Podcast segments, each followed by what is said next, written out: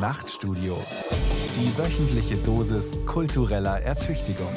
Ein Podcast von Bayern zwei.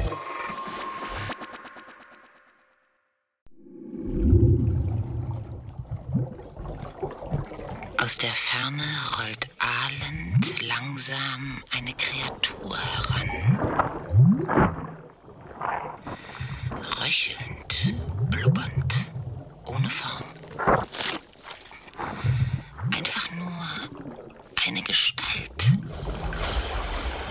Stinkend und unsagbar hässlich.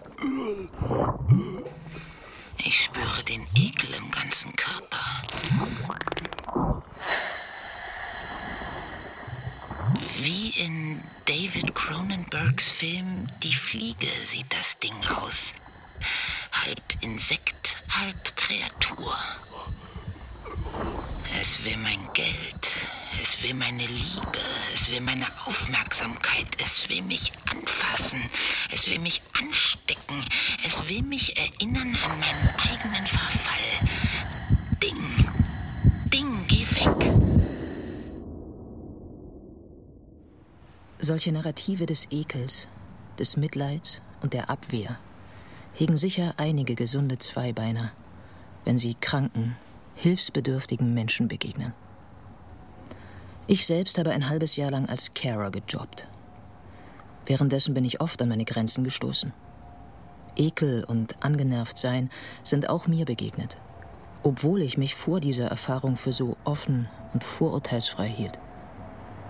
Vor gar nicht allzu langer Zeit galten solche Menschen noch als Monstren, weggesperrt und ausgeschlossen von der Gesellschaft. Erst die Crip-Bewegung der neunzehnhundertsechziger Jahre hat sie aus den Anstalten geholt. Um diese Menschen, ihre Narrative und ihre Bewegung soll es heute gehen.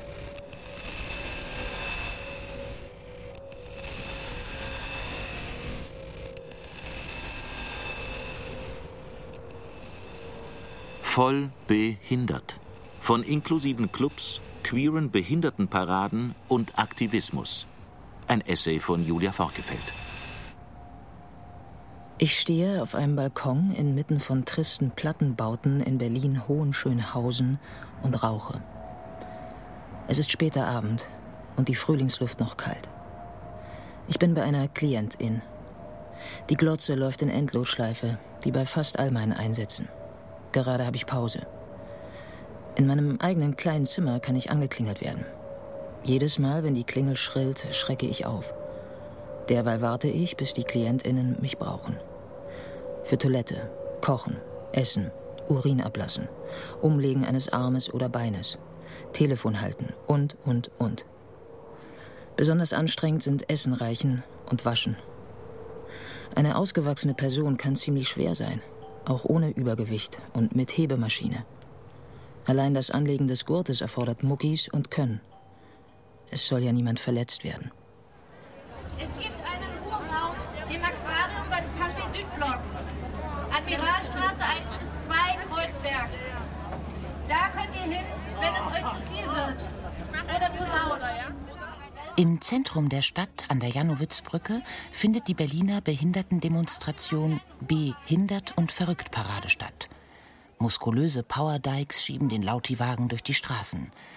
Eine Demonstration, die sich nicht nur für die Rechte von Behinderten, sondern auch für die von Queers einsetzt. Eine gesellschaftspolitische Demo mit Tradition.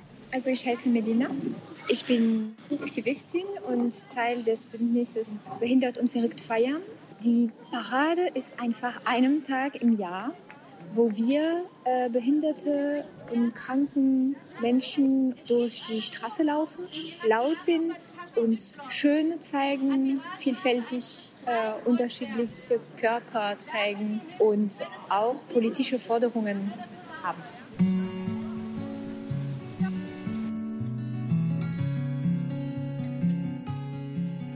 For the crime of being different, for the crime of being slow, for the crime of not quite fitting in, we sentence you to go, where you will be with others, who are also of your kind,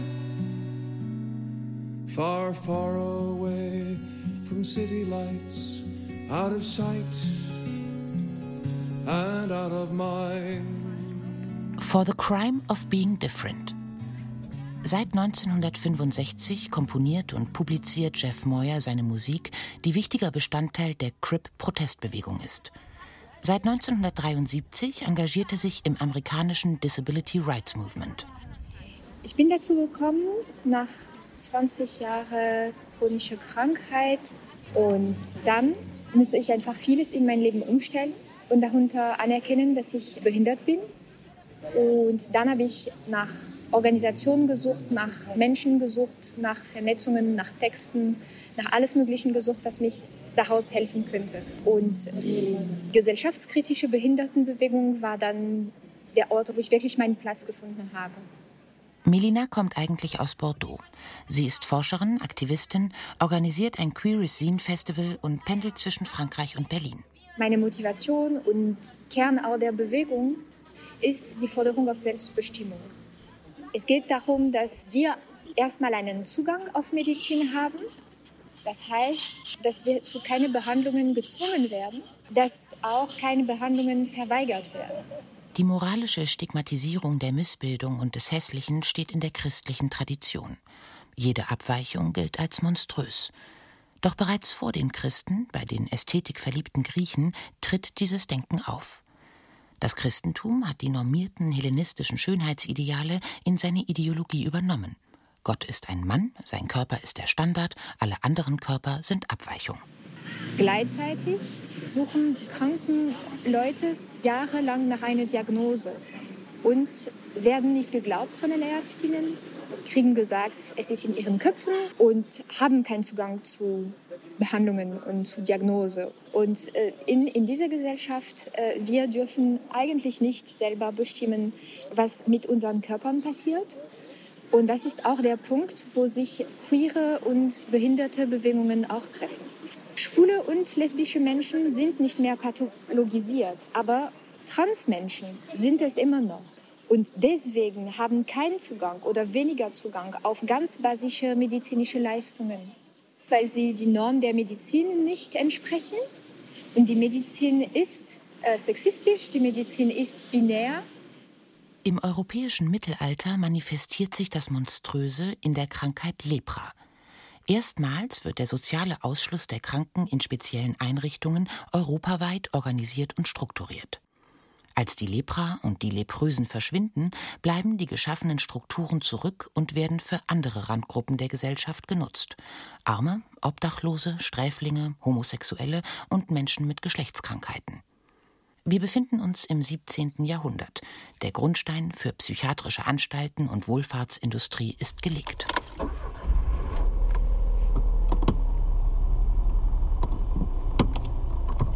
Es ist Freitagabend. Ich bin auf dem Weg zur Nachtschicht. Nachtschicht ist gut. Es gibt mehr Geld. zwölf Euro die Stunde. Die Arbeit ist anstrengend. Ich kann mich zwar hinlegen auf einer Matratze oder Couch, aber die ganze Nacht höre ich durch ein Babyfon die Klientin. Atmen, stöhnen, manchmal schreien. Wegen einer fortschreitenden Nervenkrankheit kann sie kaum verständlich sprechen. In der Schulung vor den ersten Einsätzen wird uns gesagt, wir sollten uns einhören. Das können einige besser als andere. Ich bin noch in der Probezeit und springe zwischen vielen verschiedenen Klientinnen hin und her, bis ich ein passendes Team finde. Ich bin schon während der Fahrt zum Einsatz gestresst. Was wird wohl diesmal passieren? Wenn mir irgendwer erzählt, es ist alles eine super tolle Arbeit und es ist sehr, super erfüllend, es ist super erfüllend, diese Arbeit, aber es hat auch seine schlechten Seiten. Also so, du musst dich sehr distanzieren emotional und deshalb stumpfst du auch emotional relativ ab. Durch meine Arbeit da halt gelernt, Leute erstmal selber machen zu lassen und dann, falls sie dann irgendwie Hilfe brauchen, dann vielleicht dahin zu kommen oder nicht. Das ist Cara S. Er möchte anonym bleiben. Seit vielen Jahren arbeitet er als persönlicher Assistent im deutschen Pflegesystem. Das Schaffen von diesen Anstalten war der Anfang einer systematischen institutionellen Ausgrenzung, die im Namen der Medizin durch den Staat organisiert worden ist. Das heißt Ableismus. Ableismus ist, was man als Behindertenfeindlichkeit erklären kann. Der Fakt, dass heute noch sehr viele Menschen in Institutionen untergebracht werden, also weit von ihren Familien und ohne Selbstbestimmung überhaupt, wo sie wohnen wollen, das ist menschenrechtswidrig. Menschen mit gleicher Behinderung werden alle in die gleiche Ecke gesteckt. Also unser Träger hat ja, wie gesagt, hauptsächlich nur Autismus und Down-Syndrom. Auch in den Behindertenwerkstätten oder wo die dann arbeiten, ist es dann auch so, dass nur Menschen mit der gleichen Behinderung in der gleichen Werkstatt arbeiten. Und Menschen mit der und der Behinderung arbeiten in der und der Werkstatt. Es ist nicht nur, dass Menschen mit Behinderung nicht wirklich viel in Kontakt treten mit Menschen ohne Behinderung, sondern sogar innerhalb den Behinderten gibt es eben halt diese Trennung. Im Birgit und Bier, einem Berliner Club an der Spree zwischen Kreuzberg und Treptow, findet das Club Future Lab statt. Ein Event des Kooperationsprojektes Clubtopia. Hier wird in Workshop-Reihen über die Zukunft der Clubkultur gegrübelt. Bei der Anmeldung wird erstmal ein veganes Öko-Kondom verteilt. An langen Biertischen sitzen Clubbegeisterte und Kreative hinter ihren Laptops. Sie denken, planen, beraten, wie die Clubs der Zukunft aussehen sollten. Ich arbeite seit Jahren in der Behindertenbetreuung, hauptsächlich mit Autisten und Down-Syndrom. Also in der Einzelbetreuung, in der Gruppenbetreuung, W G-Betreuung. Habe aber auch mein Leben lang immer irgendwie in Clubs oder Bars gearbeitet. Veranstalte auch selber, also habe selber Veranstaltungsreihen, habe selber organisiert ein Festival und genau, habe deshalb Expertise in beiden Bereichen und deshalb wurde ich in der Clubkommission angesprochen, ob ich nicht ein Projekt hier anfangen möchte, wo es um Inklusion geht, wo es dann primär erstmal darum geht, gegen einen Ist-Zustand zu erstellen. Also wie sind die Clubs in Berlin aufgebaut? Sind die barrierefrei? Sind die rollstuhlgerecht? Wenn ja, wie viele? Und so weiter und so fort. Eigentlich wird immer Rücksicht genommen und gerade äh, unter Rockern ist das, wenn, wenn einer hinfällt, dann wird der sofort wieder aufgehoben. In, in der Szene ist das äh, eigentlich kein Problem und im Club geht es ja dann meistens auch nicht so hart zu. Man muss dann auch immer gucken, was traut man sich selber zu als Rollstuhlfahrer. So, Desiree und ich, wir führen euch heute so ein bisschen durch den Nachmittag. Jetzt um sechzehn Uhr startet ja die zweite Workshop-Runde. Auch hier gibt es wieder kurz Workshops für alle, die vielleicht doch noch ins Freibad wollen. Es und sein Kollege Thomas, er sitzt im Rollstuhl, geben heute einen Workshop zum barrierefreien Umbau von Clubs. Derzeit erstellt die Berliner Clubkommission eine Online-Map. Ich bin relativ oft auf Konzerten, relativ selten in, in Clubs so an sich zum, zum Tanzen, weil ich halt recht, also zurzeit äh, ist Rockmusik nicht so angesagt, deswegen hat man da recht wenig Auswahl, was das angeht. Deswegen bin ich mehr auf Konzerten unterwegs tatsächlich. Und da sehe ich halt öfter in Clubs, wenn es in Clubkonzerte sind, wie dort die Beschaffenheiten sind und habe ein Interesse daran, dass sich da was tut, also, dass es besser wird. Ich habe eine Telefonumfrage gemacht, wo ich also um die hundertzwanzig Clubs oder sowas hier angerufen habe und nach einer Selbsteinschätzung gefragt habe. Wenn man rein nach der Selbsteinschätzung der Clubs geht, sind so ungefähr ein Drittel komplett rollstuhlgerecht und ein Drittel so teilweise rollstuhlgerecht und ein Drittel sagen gar nicht. Jetzt ist das aber nur eine Selbsteinschätzung. Auch infolgedessen so circa fünfundzwanzig, ja, fünfundzwanzig, dreißig Clubs oder so habe ich mir angeguckt. Also die, die haben von sich selber behauptet, sie sind rollstuhlgerecht. Da bin ich dann hingefahren und habe mir das dann angeguckt und was die unter rollstuhlgerecht verstehen und so weiter und so fort. Und es war wirklich bei den wenigsten, das kannst du an einer Hand abzählen, bei welchen Clubs das war. Es kommt immer auf den Club an, wo man hin will. In, in Berlin ist man da in der glücklichen Position, dass es schon relativ weit ist und dass viele ähm, großen und bekannten Clubs schon barrierefrei sind. Also zumindest sich Gedanken darüber gemacht haben und wenn sie nicht am Eingang barrierefrei sind, einen Alternativzugang besorgt haben oder dass es keine barrierefreie Toilette gibt. Das ist halt auch immer die erste große Frage, die man sich stellt, wenn man irgendwo hinkommt. Gibt es hier eigentlich ein Klo, was ich benutzen kann? So. Die Workshop-Gruppe testet im Rollstuhl das Birgit und Bier. Thomas prüft den Club auf Herz und Nieren, fährt jede Nische ab und sensibilisiert die TeilnehmerInnen für die Herausforderungen, die ihm so begegnen. Es ist schön, wenn es eine, eine barrierefreie Tribüne gibt, wenn es Platz gibt, wo man sich ausbreiten kann, wo man auch was sieht dann von dem ganzen Konzert. darauf lege ich beim Konzert einerseits Wert, andererseits würde ich natürlich auch gerne tanzen. Und dann ist es immer schön, wenn man auf der Prolli-Tribüne genügend Platz hat, um sich dort auch noch zu bewegen. Ja, das finde ich ist bei Konzerten immer so ein Manko und dass man halt immer auch separiert wird von seiner sozialen Gruppe, die man hat. Im Club ist es anders, weil da brauche ich nichts zu sehen, da bin ich einfach nur beim Tanzen und dort wünsche ich mir eigentlich hauptsächlich Rücksichtnahme von allen anderen.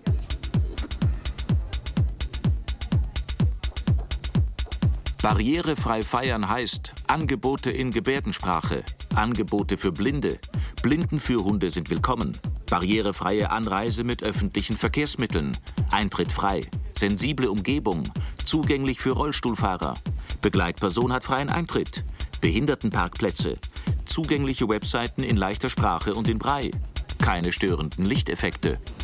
Der Klienten, die ich momentan habe, die halt unter achtzehn sind, es gibt halt so spezielle Discos, die halt für Menschen mit Behinderung gemacht sind. Also da ist dann der D J, ist dann auch ein Mensch mit irgendeiner Behinderung. Es ist kein Club in dem Sinne, wie man sich jetzt hier einen Club vorstellt. Erinnert mehr an so geburtstagmäßig. Also so. Cara S. spricht von sogenannten Inklusivdiskos.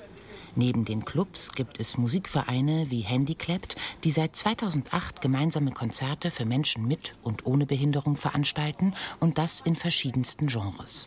Für große Bands, Events und Konzerte, zum Beispiel bei dem Berliner Popkulturfestival, gibt es sogar DolmetscherInnen, die die Konzerte in Gehörlosensprache übersetzen. Andererseits muss man dazu sagen, man sieht dann neu gebaute Clubs oder Veranstaltungshallen und kommt dorthin und denkt sich so, wer hat das denn eigentlich gebaut? Oder hat, hat da überhaupt mal jemand daran gedacht, einen Rollstuhlfahrer zu fragen, wie das eigentlich aussieht?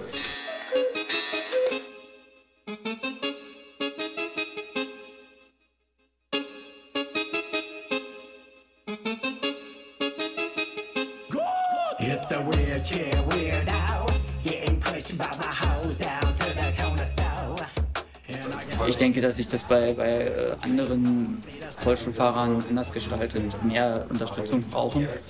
Obwohl es halt auch leider so ist, dass man solche Leute, die für die Unterstützung brauchen, sehr selten im Club sieht. Denn es ist einfach generell Berührungsängste so von, von, also von beiden Seiten sozusagen bestehen. So, die Leute trauen sich nicht, in die Öffentlichkeit zu gehen und sich so zu zeigen, wie sie sind. Und dann halt dazu zu sehen, dass man halt doch eher nochmal eine Extrawurst braucht als jemand anders. Das heißt, mehr Platz beim Tanzen oder man fährt halt doch mal rückwärts gegen jemanden und muss dann halt um Entschuldigung bitten. Man sollte wissen, wo seine Grenzen sind, berührungstechnisch. Weil es gibt auch ganz andere Erfahrungen, die ich schon gemacht habe in Clubs, wo man wirklich auch sexuell belästigt wurde. Was ich selber so krass fand, dass ich es eigentlich gar nicht fassen konnte, sag ich mal, in dem Moment. MeToo betrifft auch RollifahrerInnen und andere behinderte Menschen. Viermal häufiger sind sie Opfer sexualisierter Gewalt als nichtbehinderte Menschen. Behinderung als Fetisch gibt es auch im Porno. Allein bei der Schlagwortsuche in Google erscheinen genügend Treffer. Und dann gibt es die andere Rubrik, die einfach extremst rührselig werden, wenn sie betrunken sind. Und es nur noch super toll finden, dass du jetzt in deinem Zustand und dass du es dir geschafft hast aus deinem Bett und jetzt hier bist. Und ich kenne ja im besten Fall auch noch jemanden, der selber in meiner Bekanntschaft, Verwandtschaft im Rollstuhl und der traut sich sowas. Und ich bin so beeindruckt von dir. Und es ist, die dann halb anfangen, in deinen Armen zu weinen, weil sie dich so beeindruckend finden. Das ist dann teilweise auch so, du denkst dir so, ja, okay, ich bin auch nur ein Mensch wie du. Darf ich jetzt mein Bier weiter trinken?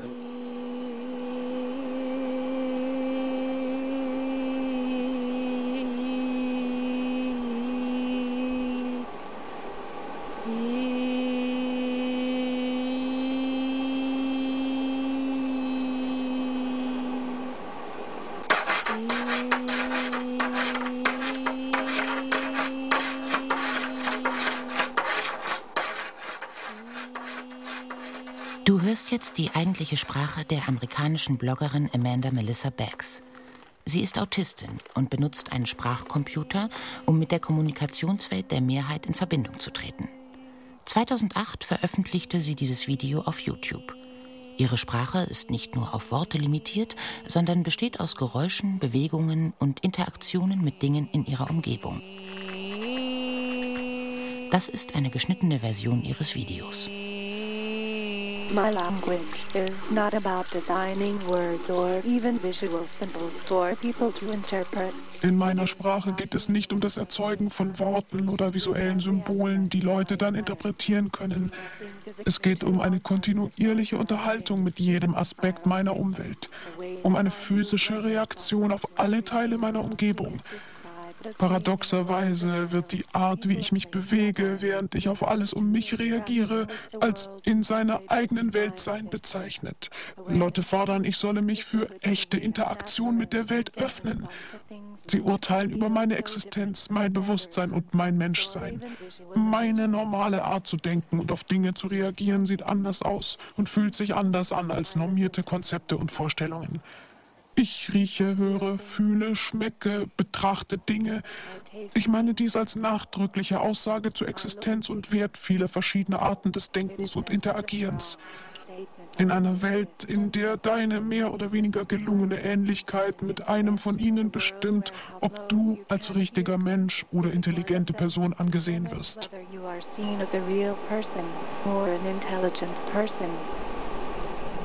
Normativität ist für mich, was uns eingrenzt. Ein Prinzip der Klassifizierung von Menschen in sozusagen zwei Kategorien, die, die einer herrschenden Norm entsprechen würden und die anderen. Das Problem ist, dieses Andersmachen von sehr vielen Menschen funktioniert so, dass Menschen werden anders gemacht und ihnen wird die Würde abgesprochen, dass ihr Leben wert zu leben ist. Sie sind eigentlich keine Menschen mehr. Und das ist Normativität. Und diese Kategorien können Behinderung sein, selbstverständlich, aber auch andere sexistische Kategorien oder rassistische Kategorien sein. Sagt die französische Behindertenaktivistin Melina. Die Repression des Normativen zieht sich wie ein roter Faden durch die europäische Sozialgeschichte. Vornehmlich der Wahnsinn der Frauen wird den jeweiligen patriarchalen Kodizes der Jahrhunderte angepasst.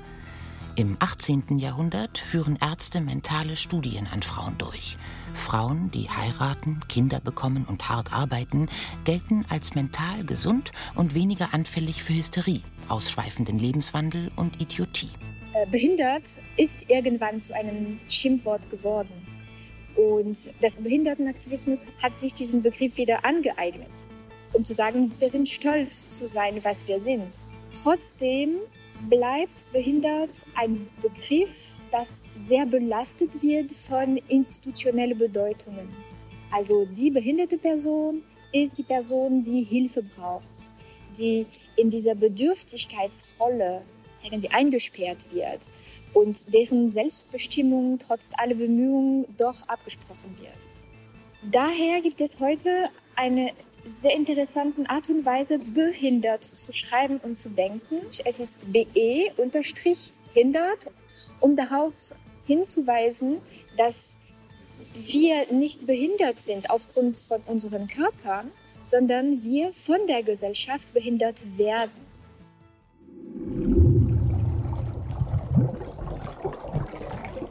Die Geisteskrankheit, die zum Gegenstand der Medizin wird, hat sich als mythische Einheit des juristisch unfähigen Subjekts und des als Störer der Gruppe erkannten Menschen langsam konstituiert.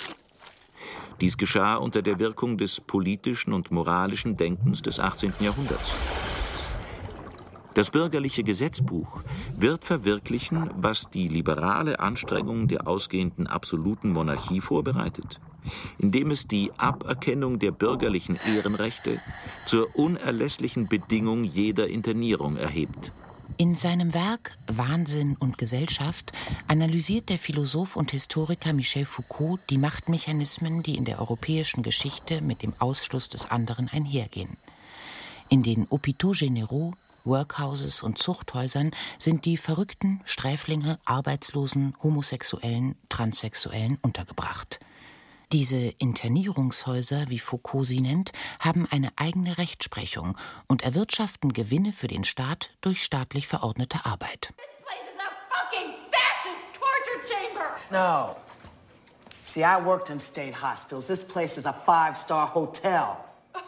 Es gibt eine Szene im Film Girls Interrupted aus dem Jahr neunzehnhundertneunundneunzig mit Winona Ryder und Whoopi Goldberg, der im Amerika der sechziger Jahre spielt. Eine junge Frau wird von der Gesellschaft als schwierig angesehen und deshalb von ihren überforderten Eltern in eine Nervenklinik gesteckt. Frauen, die in den neunzehnhundertsechziger Jahren nicht Hausfrauen sein wollten oder queer waren, wurden von der Gesellschaft als verrückt gebrandmarkt. Erst die feministische Gesundheitsbewegung der neunzehnhundertsiebziger Jahre machte sich dafür stark, dass Frauen von Frauen therapiert werden konnten und dass Räume ohne patriarchale Machtstrukturen entstanden. Die eigenen Schmerzen, die eigene Dysfunktion von Körpern oder die eigenen ja, Einschränkungen sind das geringste Leiden. Immer größer ist der Leidensdruck der Anpassung. Und diese Begriffe, die ich benutze, Diskriminierung, Ausschluss, klingen sehr theoretisch, aber konkret, das heißt, dass die meisten von uns in der Armut bedrängt werden, weil die Arbeit, wie sie jetzt heute gedacht ist, sie ausschließt. Und die ärmeren Menschen sind auch mehr von Krankheiten betroffen, weil sie sich nicht leisten können, gesund zu bleiben. Es ist ein Vierteljahr nach der Behindertenparade. Laura Lulika, eine Crip-Künstlerin und Aktivistin. Sie ist ebenfalls chronisch krank und berichtet, wie Melina, über negative Erfahrungen mit dem Gesundheitssystem. That I'm somebody who is now very distrusting of traditional medical systems. Ich bin eine, die dem traditionellen Gesundheitssystem nicht mehr vertraut. Ich versuche, ÄrztInnen so wenig wie möglich in meine Behandlung einzubeziehen. Denn die medizinische Betreuung, die ich bis jetzt erhalten habe, war entweder inkompetent oder in extremeren Fällen sogar missbräuchlich. Ich bin diese chronische Krankheit, die nicht heilbar ist. Ich habe meine eigene Form von autonomer medizinischer Betreuung entwickelt, was das Leben in einem Kollektiv einschließt, mit Leuten, die able-bodied sind oder auch nicht. Wir alle kümmern uns umeinander.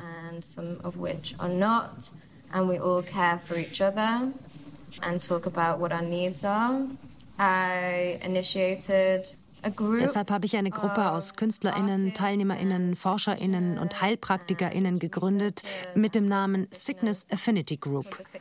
Wir haben eine Art Messenger und helfen uns gegenseitig mit dem Haushalt oder bürokratischen Vorgängen. Ich habe keine Krankenversicherung, weil ich sie mir nicht leisten kann. Ich bekomme meine Medizin mit der Post aus Großbritannien und gebe mir meine Spritzen mit Hilfe eines Katheters selber, was recht unkonventionell ist und normalerweise nicht außerhalb eines Krankenhauses praktiziert wird. Aber ich habe beschlossen zu lernen, wie ich es alleine machen kann, um meine Autonomie zu wahren.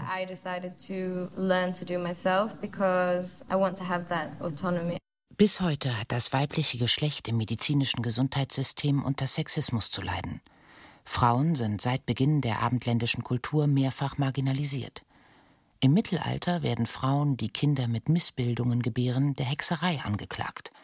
Im achtzehnten Jahrhundert verfestigt sich in der Medizin der Glaube, dass sie besonders anfällig für Nervenleiden seien, besonders wenn sie sich der Muße hingeben oder lesen. Nach wie vor nehmen Ärzte ihre Schmerzen nicht ernst oder stellen ihre psychische Gesundheit in Frage.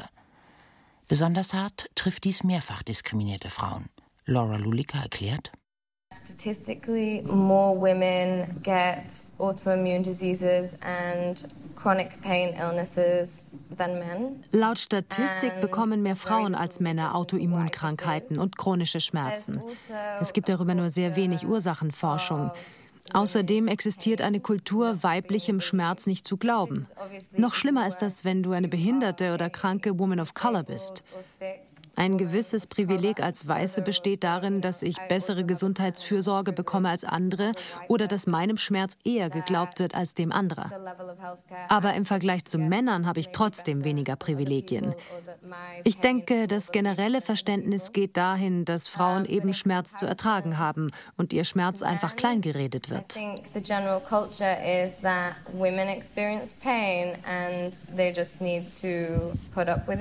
Their pain is minimized. They're expected to just deal with it. Die feministische Psychotherapeutin und Mitbegründerin des Münchner Frauentherapiezentrums, Paulina Hilsenbeck, erläuterte zweitausendneunzehn in einem Interview gegenüber der feministischen Gesundheitsvorsorge-Recherchegruppe, wie entscheidend die Antipsychiatriebewegung und die soziale Psychiatrie für die feministische Gesundheitspolitik und die westdeutsche Behindertenbewegung gewesen waren. neunzehnhundertfünfundsiebzig wurde die erste große Untersuchung in der staatlichen Psychiatrie eingeleitet. Ihr Ziel? Die Reformation der deutschen Psychiatrie. Im Zuge dieser Reform entstand neunzehnhundertsiebenundsiebzig der erste sozialpsychiatrische Dienst in ganz Westdeutschland. Kämpferinnen wie Paulina Hilsenbeck gründeten ihre eigenen Therapiezentren, Gesundheitsläden, Selbsthilfegruppen und leisteten Aufklärungsarbeit. Sie eröffneten zusammen mit Behinderten die ersten ambulanten Assistenzdienste und ermöglichten damit ein selbstbestimmtes Leben in den eigenen vier Wänden. Im Laufe von zwanzig Jahren chronische Krankheit habe ich zweimal erlebt von männlichen Ärzten. Wenn ich schwanger wäre, würde sich bei mir alles wie ein Wunder lösen. Da hätte ich keine Probleme mehr. Genau das sind zwei klitzekleine Beispiele von medizinischer Diskriminierung. Wie die Medizin dysfunktioniert, wie sie versucht, uns als Patientinnen in ihre Schublade einzuordnen, ohne uns zuzuhören. Manchmal werden wir wie Versuchskaninchen behandelt, manchmal werden wir wie Monster behandelt, manchmal werden wir bestraft, wenn wir nicht machen, was wir machen sollten, oder beschimpft, weil wir zu viel Medikamente genommen haben. Dann was soll man machen, wenn das System nur Medikamente anbietet und nichts anderes? Mit dem aufkommenden Kapitalismus im industriellen Zeitalter hat sich die Notwendigkeit verschärft, einen genormten, leistungsfähigen Körper zu haben. Die Strukturen der vorangegangenen Jahrhunderte sind bereits da. Nun kommt der technologische Fortschritt hinzu. Der Mensch wird zur Arbeitsmaschine in überwachten, optimierten Abläufen. Die Arbeit ist noch mehr. Wie viele Stunden pro Woche man arbeiten muss, um einen Vollzeitlohn zu bekommen. Als ob jeden Mensch, jedes Körper dieselbe Leistung erbringen könnte, ohne Unterschiede. Ist es überhaupt sinnvoll, gerecht und wünschenswert, dass wir die Werte der Menschen an ihre Leistungsfähigkeit anpassen? Daher ist für mich dieser Behinderungsaktivismus sehr eng mit einer Kapitalismuskritik verbunden, weil Kern des Kapitalismus ist es, das Wert eines Menschen daran zu messen, an der Leistungsfähigkeit. Es heißt, dass autistische Menschen sehr begehrt sind in der I T-Branche zum Beispiel. Wir wollen unsere Krankheiten nicht verwertbar machen und unser Existenzrecht rechtfertigen. Bereits siebzehnhundertneunzig wird Depression erwähnt, klassifiziert und eingeordnet unter die Gemütskrankheiten. Heute bezeichnen sich Menschen aus dem aktivistischen Spektrum mit chronischer Depression als neurodivergent. Ihr Gehirn ist nicht nach den gängigen Normen verdrahtet. Weitere Neurodivergente sind Menschen mit A D S, A D H S, Autisten oder Traumatisierte, wobei der Ausdruck kein medizinischer Fachbegriff ist, sondern ein politischer Terminus, der Empowerment fördern soll. Ein Wort, das Gehirnen Raum gibt, jenseits von Pathologisierung oder psychiatrischen Kategorien. Den Begriff prägte die Persons of Color-Aktivistin und Autistin Cassiana Sibley. Auch gesunde Menschen werden nicht unwesentlich von Ableismus geprägt. Sie machen damit von klein auf Erfahrungen in der Leistungs-, Verwertungs- und Nützlichkeitsgesellschaft. Ableismus und seine Werte werden von Kindheit an durch Familie, Institutionen und Medien vermittelt. Schreibt Mika Murstein in I'm a Queer Feminist Cyborg, That's Okay. Mika Murstein ist non-binär, queer-feministische Netzaktivistin und Autorin. Mursteins Buch ist gelebte Erfahrung, Gedankensammlung, politische Kampfansage, Twitter-Thread und bietet ungeschönte Einblicke in das Leben einer queeren Person mit Behinderung in prekären Verhältnissen. Mursteins Ansatz ist intersektional. Der Kampf gegen Ableismus und Rassismus muss zusammengedacht werden. Der neoliberale Gedanke der Selbstoptimierung durch Selbstheilung ist nicht neu. Solche Ideen gab es schon im achtzehnten Jahrhundert. Der Mensch hat sich den systemischen Standards anzupassen. Das System ist richtig. Der Mensch ist krank und abnorm.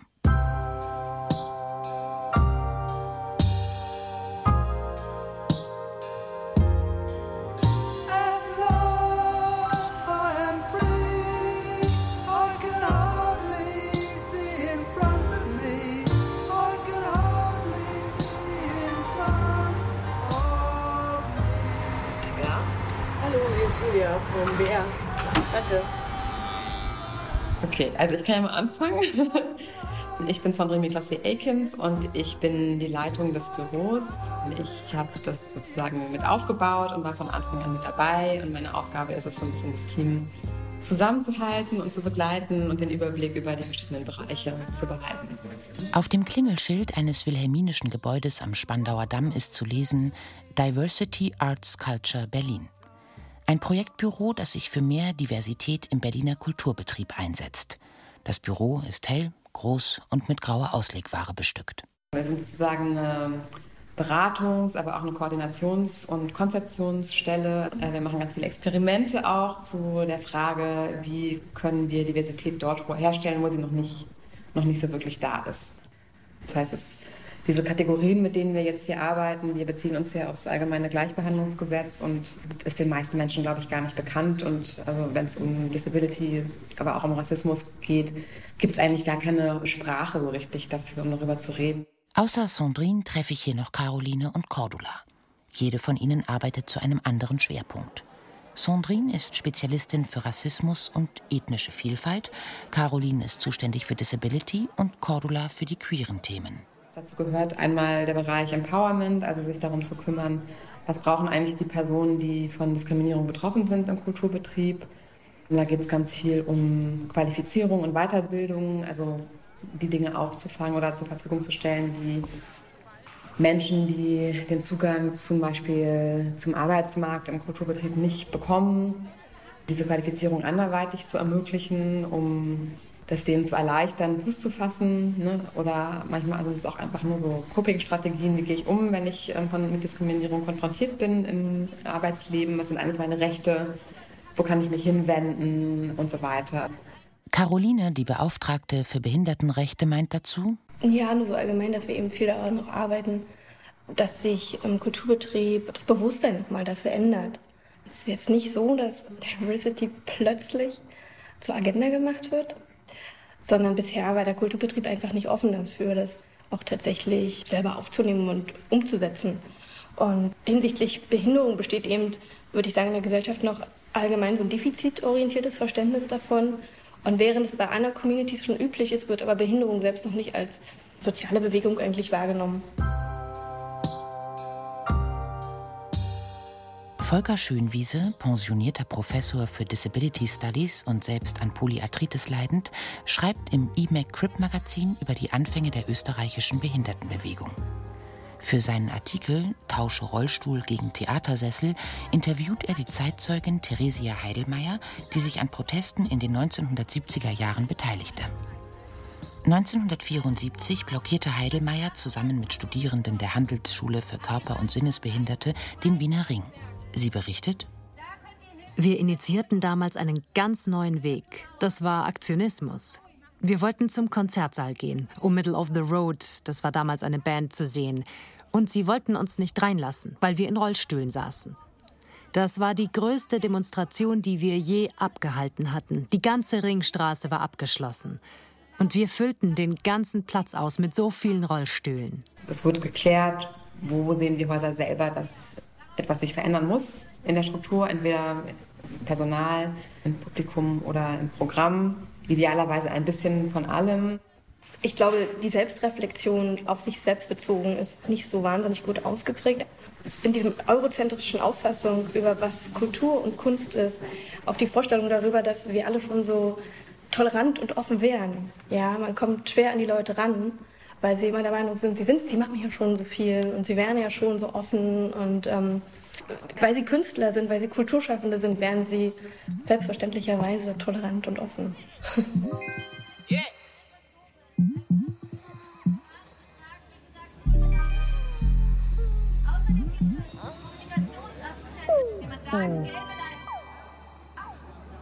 Oh.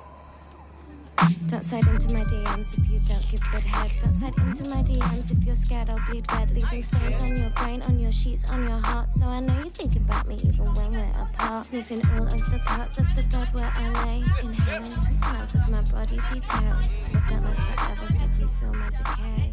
I am Laura Lulika and I go by the performance name of Baby Punk. I am an artist and researcher and performer. Ich bin Laura Lulika, mein Performerinnenname ist Baby Punk. Ich bin Künstlerin, Forscherin und Performerin. Meine Themenschwerpunkte sind Krankheit, Behinderung, Care, Intimität, Queerness und Monstersein. Being monstrous. Baby Punk gehört zu der Gruppe der chronisch Kranken, deren Disability nicht sichtbar ist. Deshalb erschafft sie sich in ihren Performances als alienhaftes Monsterwesen. Having invisible disabilities means that you experience a particular kind of discrimination. Mit einer nicht sichtbaren Behinderung erfährst du eine spezielle Form der Diskriminierung. Das heißt gewöhnlich, dass du für einige Leute nicht krank oder behindert wirkst. Und so variieren die Einstellungen. Entweder glaubt man dir nicht, dass du behindert bist, oder du bekommst keine adäquate medizinische Betreuung, oder man spricht dir das Recht ab, dich künstlerisch mit Krankheit und Behinderung zu beschäftigen.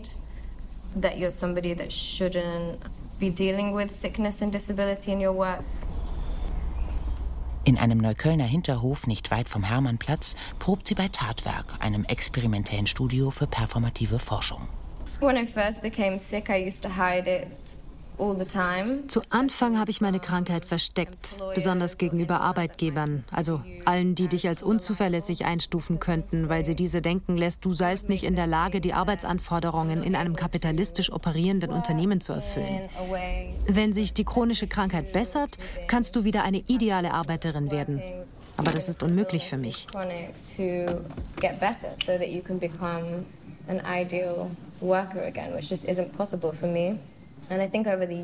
Mit den Jahren habe ich mich dann entschieden, meine Krankheit nicht mehr zu verstecken und sichtbar zu werden.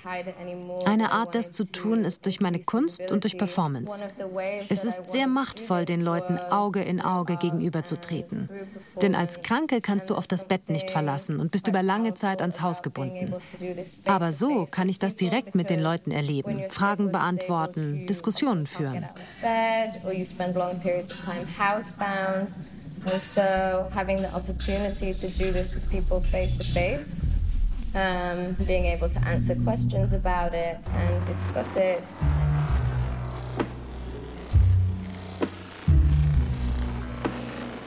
Unser Kulturverständnis, das wir heute hier meistens haben, ja auch ein bürgerliches Abgrenzungstool, wie Entscheidungen getroffen werden und wie die Arbeitsverhältnisse sich da unterscheiden von Leuten, die irgendwie ganz oben in der Hierarchie sitzen und denen, die irgendwie ganz unten sind.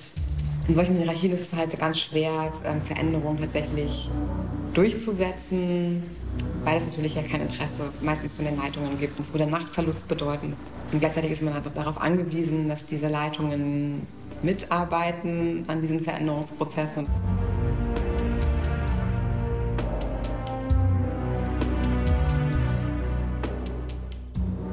Kultur in dem Sinn, dass, dass es gemeinsame Referenzen gibt. Der Fakt, dass mehr und mehr Kranken, Behinderte und verrückten Menschen Bücher schreiben, Comics zeichnen, äh, Video machen, sich selber repräsentieren.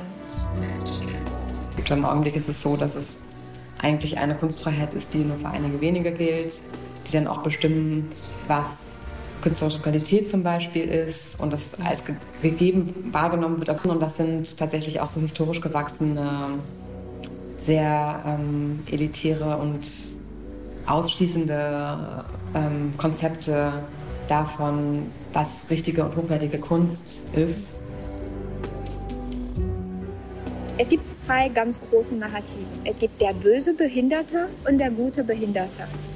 Der böse Behinderte oder Verrückter ist männlich, immer cis-männlich, der sich rächen möchte von seiner Behinderung, wenn sie physisch ist, oder der aufgrund von seinem Verrücktsein gefährlich für die Gesellschaft sein soll und Serienmörder wird. Es gibt in sehr vielen Filmen und Fiktionen, Romane diese zwei Rollen. Und auf die andere Seite gibt es also die Mythen der guten Behinderten, die dann auch ein bisschen häufiger weibliche Figuren äh, wiedergegeben werden. Und die guten Behinderten sind die, die sich einfach der medizinischen Norm anpassen, unterwerfen und geheilt werden wollen oder sogar sterben wollen.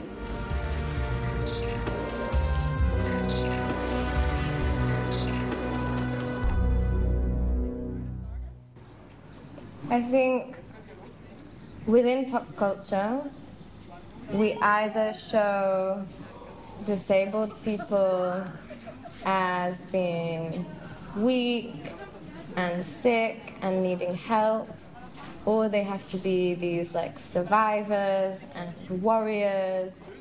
In der Popkultur stellen wir behinderte Menschen entweder als schwach, krank und hilfebedürftig dar, oder sie müssen überlebende Kämpfer sein. Sie sind so tapfer und haben keinen Raum, verwundbar zu sein. Und für das reale Erleben der Krankheit und dafür, wie Care und Intimität wirklich aussehen. Und der andere Pol ist entweder der Ekel. Viele Leute, besonders in der westlichen Kultur, werden abgestoßen von Körperflüssigkeiten, Krankheiten, Keimen. Oder es kann in die andere Richtung gehen. Sie fühlen sich erregt, sie gucken Behindertenpornos, aber sie wollen nicht sehen, wie Sex für eine behinderte Person ist. Es muss eine Fetischisierung sein, etwas Extremes. Es gibt nichts dazwischen, es gibt keinen Platz für die reale Erfahrung. Sex is like for a disabled person or what? There's always binaries rather than there being any space for the true lived experience of it. All of my flesh before it was away. I'm sick and I slay. Ich finde Barrierefreiheit eben ein schwieriger Begriff, euphemistisch, das ist natürlich irgendwie so ein Idealzustand signalisiert, und Barrierefreiheit kann nie, kann letztlich nie erreicht werden. Ja, für, wir haben so viele verschiedene Gruppen von Behinderungen, und eine, eine Rampe alleine macht jetzt für einen Asperger-Autisten die ganze Institution nicht barrierefrei. Und deswegen für mich ist ein inklusiver Kulturbetrieb, dass es eben durch alle Instanzen durchgeht, ja, vor allen Dingen diskriminierungskritisch ist. No space or event can be inclusive to everybody. Ich finde, kein Ort oder Event kann inklusiv sein für jeden. Aber jene Veranstalter, die von sich behaupten, inklusiv und divers zu sein, können noch einiges mehr tun. Zum Beispiel klare Informationen geben, wie barrierefrei das Event oder der Ort ist. Oder Unterstützung anbieten, wenn eine Person nicht genau weiß, ob sie aufgrund der Umstände die Veranstaltung besuchen kann. Oder einen Mitschnitt des Events online stellen. Inklusion scheint ja momentan ein sehr trendiges Thema zu sein. Meine Erfahrung ist, je größer und besser finanziert die Institution ist, desto weniger barrierefrei und schlechter organisiert sind diese Orte. Ich habe das in U K und Deutschland erlebt.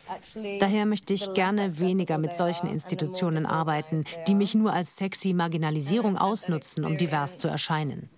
Here in Germany and also in the U K. It really makes me want and to work less with institutions that just want to use my sexy marginalization to appear diverse. Der Neoliberalismus als solcher ist ja auch immer offen dafür, neue Impulse aufzunehmen und wirtschaftlich zu verwerten. Und in dem Moment, wo wir da hinkommen und erkennen, dass irgendwas cool oder hip ist, ja, fängt der Kapitalismus an, das für sich sozusagen umzuwandeln und zu benutzen. Also in England zum Beispiel ist das passiert mit der Disability-Arts-Bewegung. Die haben dort eine relativ starke, ausgeprägte Bewegung von behinderten Künstlern. Und ich sage jetzt bewusst behinderte Künstler, weil hier Behinderung als integraler Bestandteil der eigenen Kunst verstanden wird. Und der Mainstream fängt hier an, das sozusagen für sich zu kommodifizieren.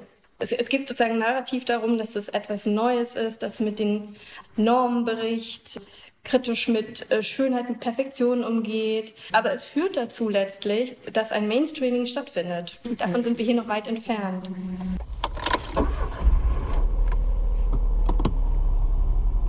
Ich bin wieder unterwegs. Doch diesmal nicht zu einem Einsatz, sondern zu meinem Träger. Ich werde gekündigt. Ich bin erleichtert. Endlich keine Nachtschichten mehr oder Fahrten in die Pampa. Die Arbeit hat mich überfordert. Ich hatte Angst, etwas falsch zu machen. Besonders bei Klientinnen, die ich verbal nicht korrekt verstehen konnte.